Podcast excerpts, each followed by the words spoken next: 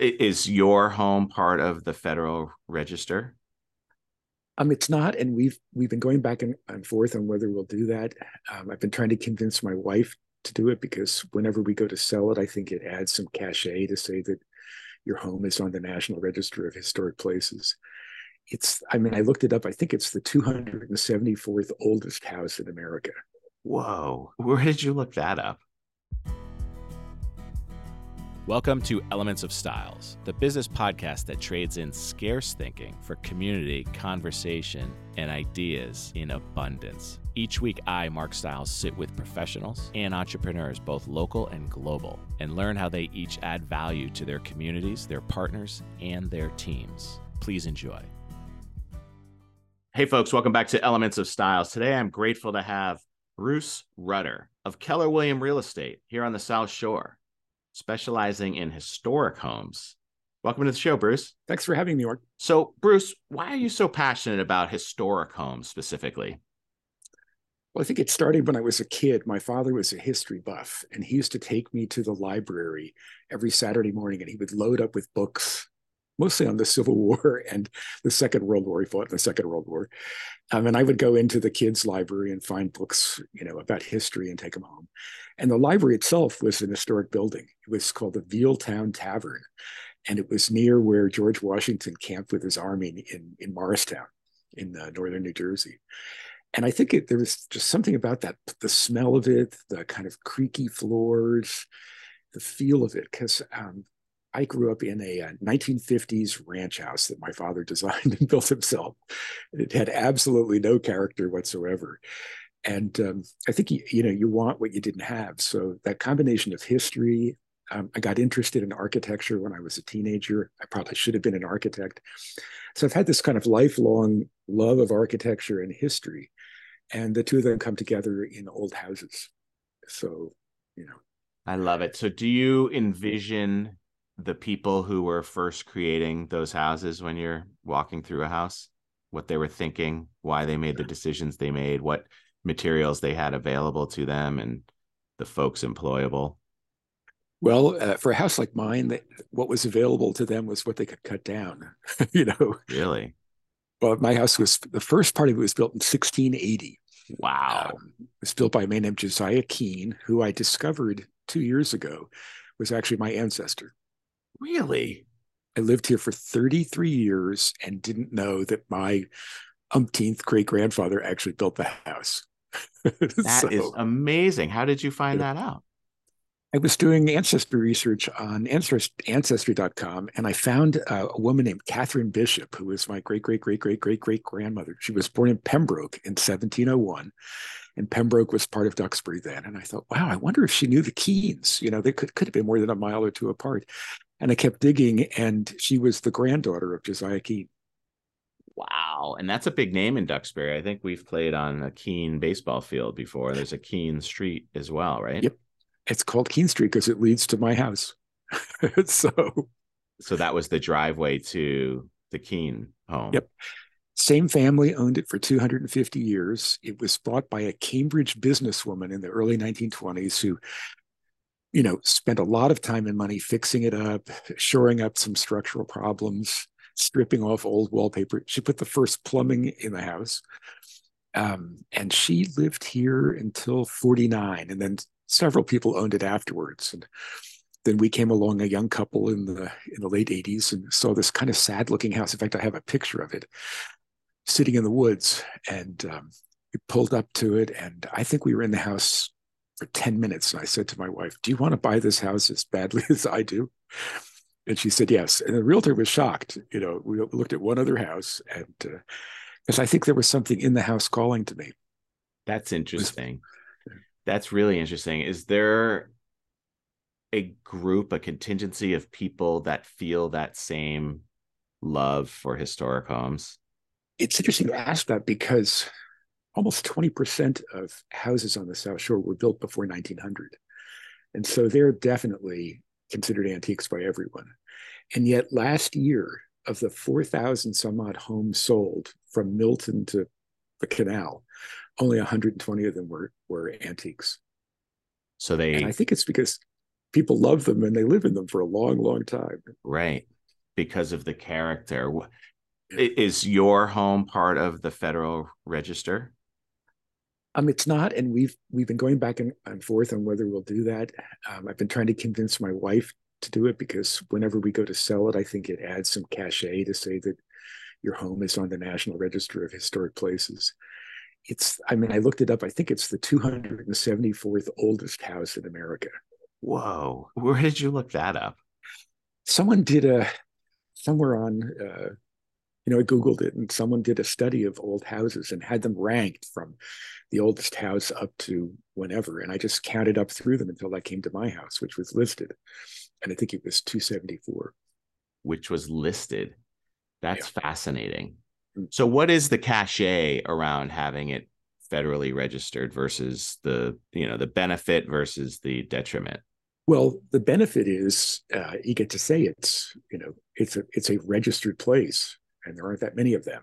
And uh, anything that makes a house stand out gives it cachet. Someone famous living there, something yeah. that happened on it, uh, you know, something unique about its design. Because most houses are pretty straight ahead. I mean, around here, they're they're capes, they're raised ranches, they're colonials, they're maybe sort of Greek revival. But so, what is the qualifications of becoming registered then? Um, you have to go and, and fill out an, an, application and explain, you know, the background on your house. And more often than not, it, it's accepted. I mean, our house is, has been documented by the Duxbury Rural and Historical Society. Uh, they don't know exactly when it was built, but they're, they think it's around 1680. So I would include all of that in it. Um, one of my neighbors lives in an old house, and she wants to create a, what she's calling the Ashdod uh, Historic District we're off on the backside of town. We're not down with the rich people by the water. Um, and there are a number of really nice, you know, modest sized old houses within about a half a mile of us. And so it would it would kind of give this neighborhood a little cachet to say it was an historic district. Um, there is almost no downside to it because there are no requirements. Uh, if you're registered, uh, it doesn't mean that you can, you can't um, make changes to the house or paint it my house is purple. It's dark purple. um, you could paint it any color you want to. You could change out the windows. Um, unless you take um, money, there's some uh, federal loans that are available for people with historic houses. And if you do that, then there are some exterior criteria that you have to follow, but they're pretty generous. So that's interesting. What about the local level of historical societies and such? Well, this is one of the myths of old home uh, purchase. People think, "Oh my God, you buy an old house and you know they won't let you do anything to it." Well, for starters, what some people call hysterical societies.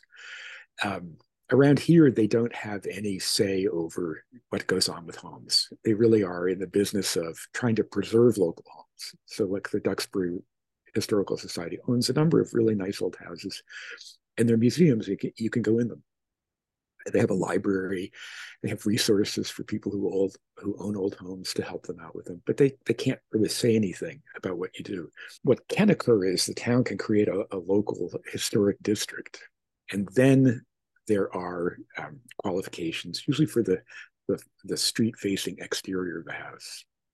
Is that typically the only restriction is the street facing exterior? You can build out back you can build Yep. Do whatever you want inside. Doesn't matter the time piece exactly inside.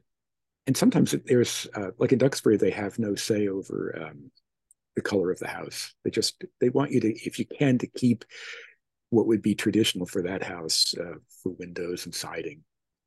So they wouldn't want you to come put fake stone on the front of it or something like that. But um, they're, they're, they're pretty open minded. I mean, we were um, selling a house up in Norwell, like an 1820s cape, and uh, someone had put skylights on the front of it. And normally that would be a, a no no, but it wasn't in a local historic district, so it didn't matter. So, do you do the research and the history on these homes when people are asking you to help market them for them? Oh, definitely. I mean, the, the more story that you can uh, present, the better, because people are they're buying a a structure. They're buying a place where their family is going to come and create stories um, and they like the idea of connecting to other stories. So I mean, if you want to buy a new house and start fresh, you don't want anybody's stories. You want a brand new house, spanking clean, white walls. Um, but if you're looking for a place with character, you know, you you expect that it has history and that people have lived there, and you the more you can learn about it, the better. I mean, that was one of the things until I found out that my ancestor owned our house. I always wondered, like, well, what was it like for them living here? Right. You know, what was it like in in 1720 when somebody gave birth to their eighth kid in the boarding room? You know, and, uh, what was it like for that woman Corinne Loomis when she fixed the house up in, in the 1930s and they wrote a magazine article about showing before and after. So um, I think some of it is to to see what you can gather uh, from the history of the house, and some of it is from the current owners. I would imagine that that's that's the mystique around it is that story and kind of transporting yourself back in time to a, a different era. Uh, but I heard somebody say something really interesting to me uh, a bunch of years ago, and it was a, around the ownership of land. And he was really profound and said, "You know what? I don't look at it as though I own it. I'm the custodian of it for now. And somebody else will be the custodian, and many, many before me were the custodians of this land. It's not my land. And I would imagine that's similar with the historical home owner feeling. I think very much so. And the, the more connected you become to it, the more you learn about who, was there beforehand, um, the more you start to see yourself as part of a continuum. Um, and I think that kind of talks to you know old houses aren't museums; they're not uh, frozen in time. Because if you froze my house in time when it was built in 1680, it was only two rooms. It had a fireplace. Everybody slept on mattresses on the floor except mom and dad who had a bed. It was cold. It was dingy. It probably had two little tiny windows in it. It's like no, it was like old Plymouth Plantation. You know, nobody wanted to live like that you know, and as soon as they could, they added more rooms on and they got bigger windows and they they modernized their what we think of as antique houses.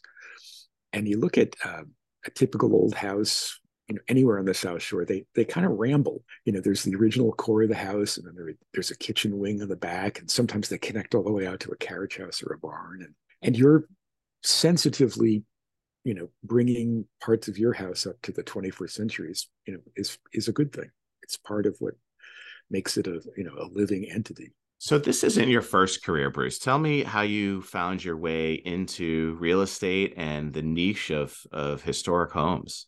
Okay, well, I started in the world of advertising in okay. 1977, and I worked my way up quickly. I was an executive in ad agencies in New York and Boston. I went out on my own, and I was a marketing consultant in the 90s. I had a lot of fun. Um, I worked in the nonprofit sector for a while. I was the chief marketing officer of an international kids charity. I was the CEO of the Rhode Island Red Cross. And then I came back uh, after I left the Red Cross, came back to consulting. And about five years ago, I said, you know, I'm getting too old to chase around every possible client. I think I need to focus on the things I care about. And I did a lot of soul searching, and I and I I care about sustainability, things that deal with the environment. I, I care about education, and I care about architecture and history. And so, I, you know, I've been focused on them for probably five or six years. I, I still have some small marketing clients I work with. Um, I did a lot of work with the Boston Architectural College. I wrote all of their feature articles for their alumni magazine. I interviewed lots of young architects and and then I said to myself, well, you know, I'm getting to the point in my life where I need to think about a career that I can take out into kind of a, the beginning of retirement. And marketing is not something you want to do when you're over 50. It's really kind of a young person's business. And I thought, you know, here I am. I've loved architecture and, and houses and old houses, you know, since I was a kid. You know, why don't I go into real estate? Because the real estate world could use somebody who really understands what it's like to live in, be a caretaker of an old house, and how to find the people who want to buy them and market well to them. And I really like to write. I'm a good writer. So I've been uh, putting all those skills and passions together.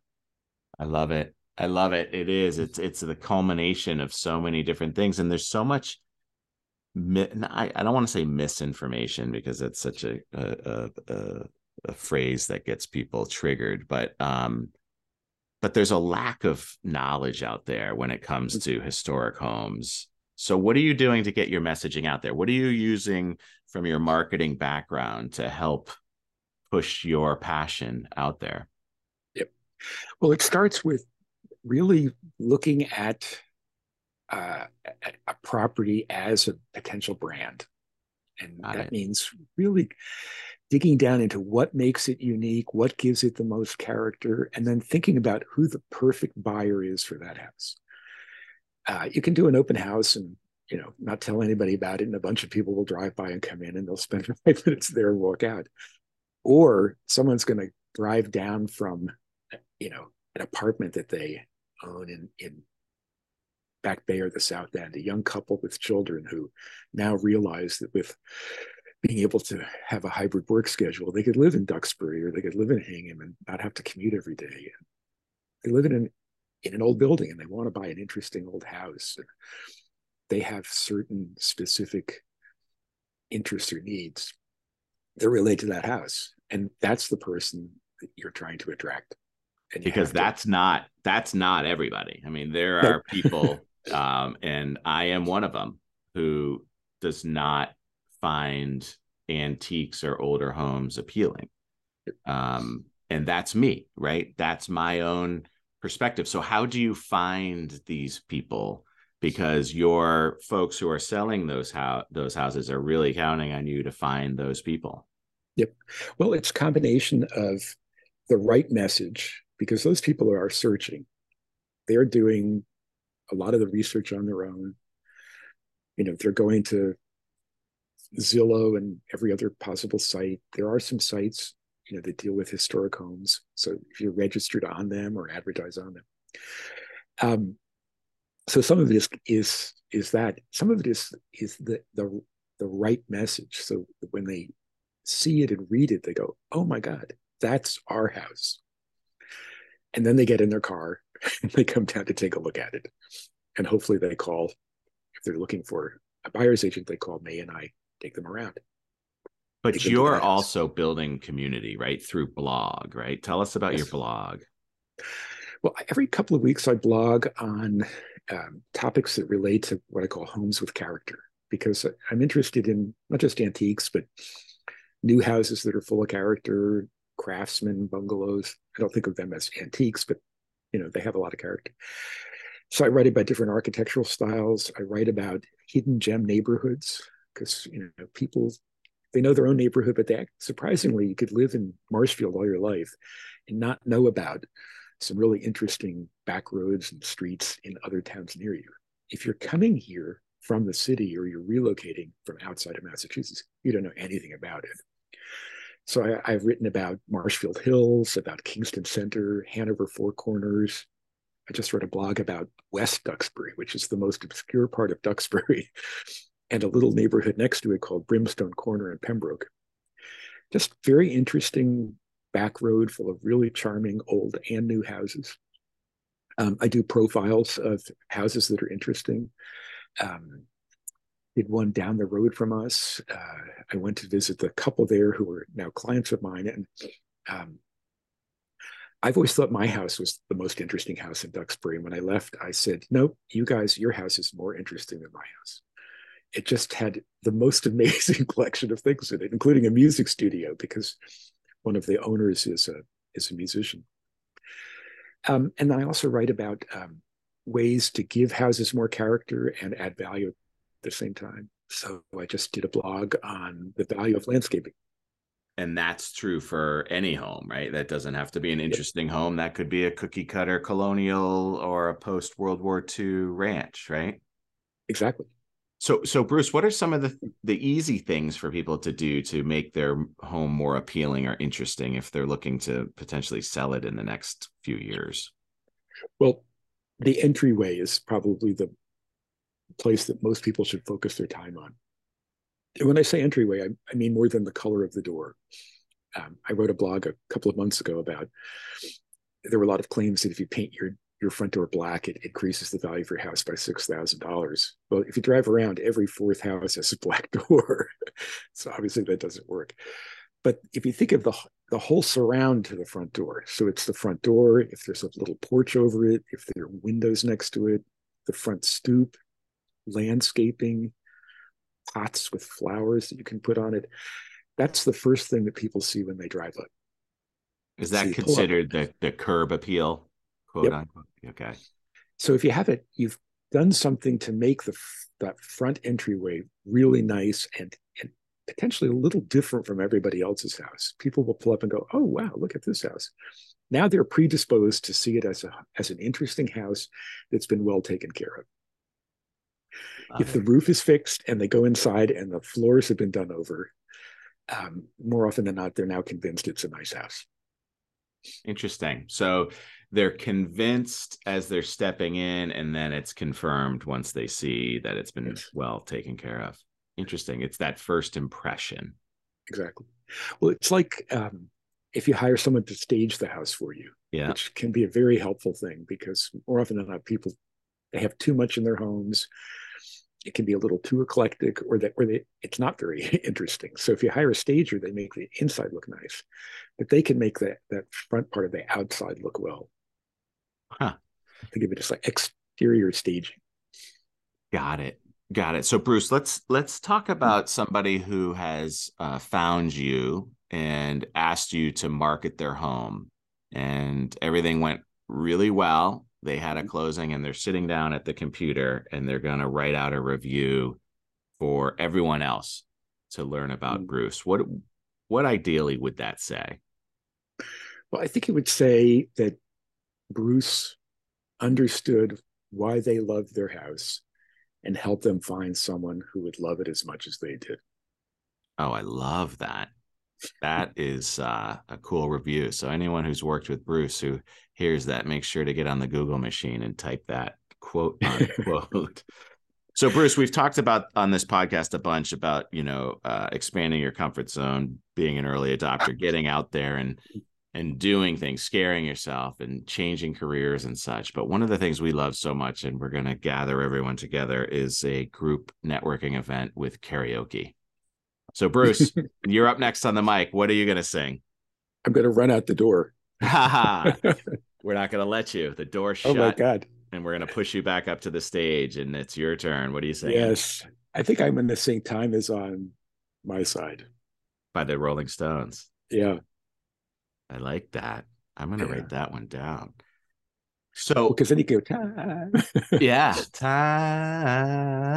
That was on uh, one of my first Rolling Stone albums. They did a mm-hmm. live. Uh, they did a live album. I saw that in the movie theaters. Actually, it was. Oh, um, it was when Tattoo You came out in 1981. They had a mm. they they had a movie theater production of their I think it was Shea Stadium show, and mm-hmm. that was the first time I heard that song. And it's a great one. I can't wait to hear you sing it. Yeah, you're not going to.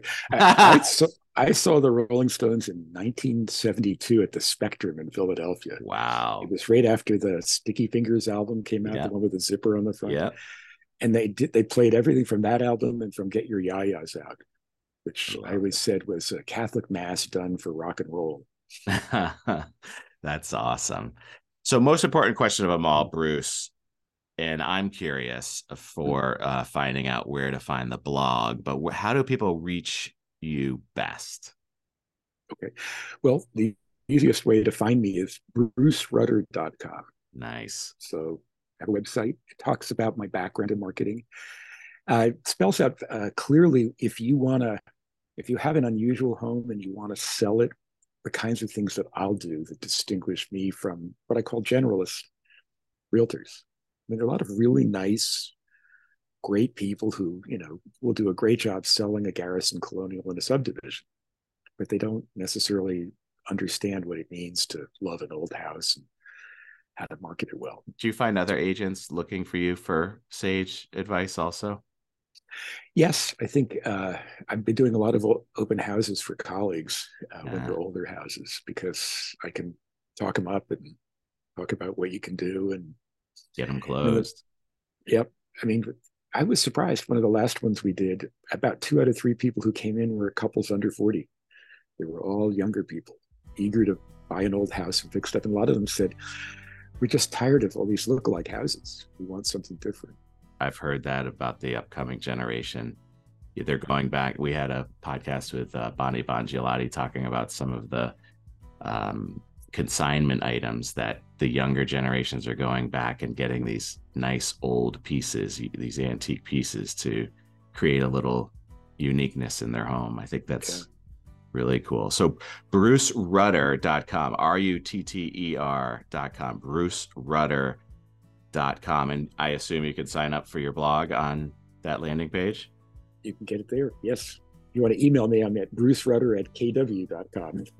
at kw.com. Awesome. Great resource. Bruce, thank you so much for sharing your wisdom and your knowledge. And folks, if you heard this and you've got a friend who's looking for an antique or a unique home, or you have one and you're looking to sell, please share this with them. Thank you again, Bruce. Thanks so much. Thanks for having me. Folks, this has been another exciting episode of Elements of Styles. If you learned something, if you're moved or impacted, or again, if you thought of somebody, send this to them. Share it with everyone and anyone. Why not? Thank you, folks, for listening, and we'll speak with you next week. Hey, thanks for joining us today. If you enjoyed the show, be sure to subscribe on your platform of choice for a new episode each week and share this with everyone and anyone. If you have any questions or comments or have an idea for another guest, feel free to shoot me an email at mstiles at stiles-law.com. That's M-S-T-I-L-E-S at styles-law.com. And if you are a real estate professional, be sure to check us out on our private exclusive Facebook page, The Real Estate School at 892, for content and Massachusetts continuing education opportunities. Be well, folks. This podcast is being provided for informational purposes only. The podcast is not a comprehensive overview of the subject and is not intended to provide legal or financial advice or an endorsement of any product or business. The views expressed by podcast guests are their own, and their appearance on the podcast does not imply any endorsement of them or any entity they represent. Please seek legal, financial, or tax advice before taking any action on the matters or products discussed herein.